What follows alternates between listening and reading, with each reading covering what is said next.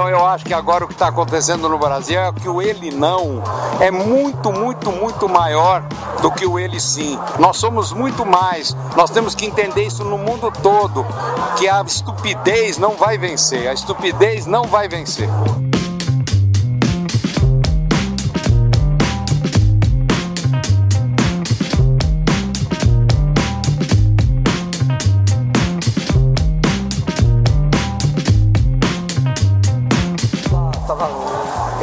Eu quero dizer, num certo sentido, eu já falei, mas posso falar de novo uma coisa que eu penso, exatamente isso. Eu sou otimista. Eu sou otimista porque eu enxergo hoje uma possibilidade muito mais rica de se mostrar o absurdo que é o, o, o, o, consumo exacerbado e o governo atrelado a essa lógica de consumo exacerbado a desgraça que isso provocou no mundo, as desigualdades, as pobrezas e as coisas. Está muito mais fácil hoje de mostrar para as pessoas o que, que é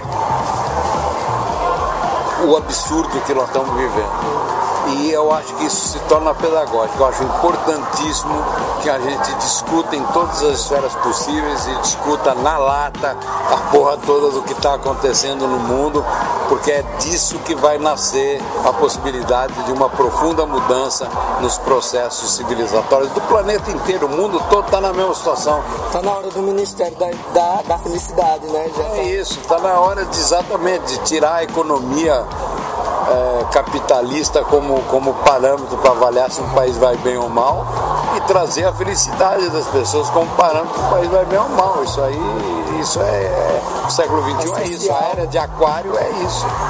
É essencial, né, a gente abrir mão do, dessa coisa mais material, desses, desses apegos. Sim. Aqui na, aqui na Bahia achei a, a maioria das pessoas achei muito parecido com a gente da Paraíba, muito abertão muito faladeiro e gosta de conversar. E a gente foi muito bem recebido aqui e eu estou muito feliz de a gente já ter se falado, a gente falou no WhatsApp algumas vezes e eu estou muito feliz de você estar tá me recebendo aqui.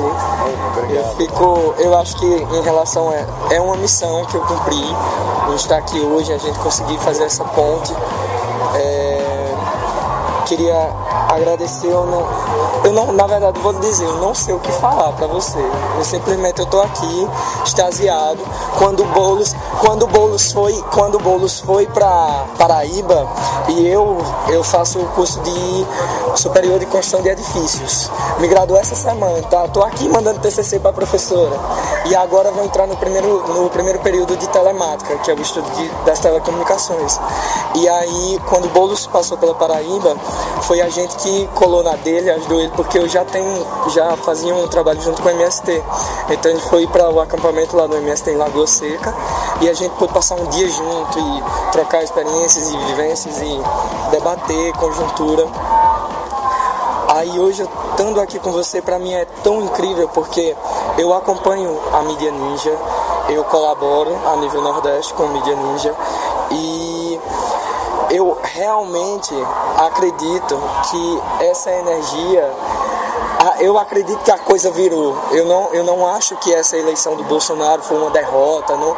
Eu acho que, pelo contrário, eu acho que alguma coisa aconteceu para que a gente, todo mundo, finalmente, essas pessoas que sempre estão, parece que isoladas, finalmente puderam se conectar e se encontrar e, e entender quem é quem, quem é que está onde, como é que está sendo feito.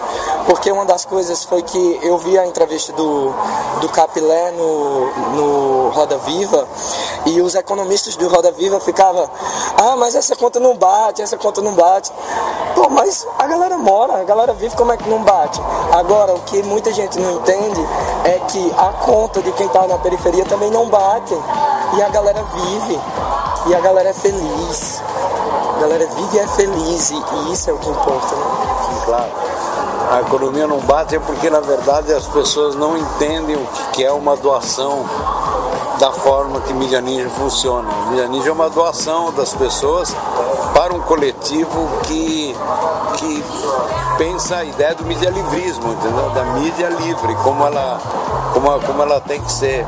E uma dedicação que é muito mais um estado de espírito que foi incutido em muita gente e que muita a quantidade de coisas que o mídia ninja recebe todos os dias de gente que se diz ninja porque esse estado de espírito foi instalado em muita gente construiu uma rede que é uma rede poderosa nessa altura do campeonato uma rede poderosa entendeu? Não tem ninguém filiando ninguém não tem institucionalidade nenhuma a mídia ninja não existe como instituição.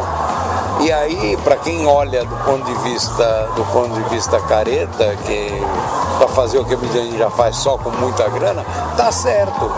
Só que a gente está fazendo, está botando a nossa vida na causa. E isso e, e, a potência disso se expressa de uma forma que é, que é o que a mídia ninja hoje é, o que ela representa, e com uma economia beirando o ridículo. Né? E a gente vai ter mais sketches do Cláudio Prado dos Delírios Utópicos. É, eu, eu, eu, eu, eu, sou meio pressionado demais. Mas eu, é vou, bom, eu vou é fazer. Não, tudo bem, eu vou, vou fazer sim. Muito obrigado.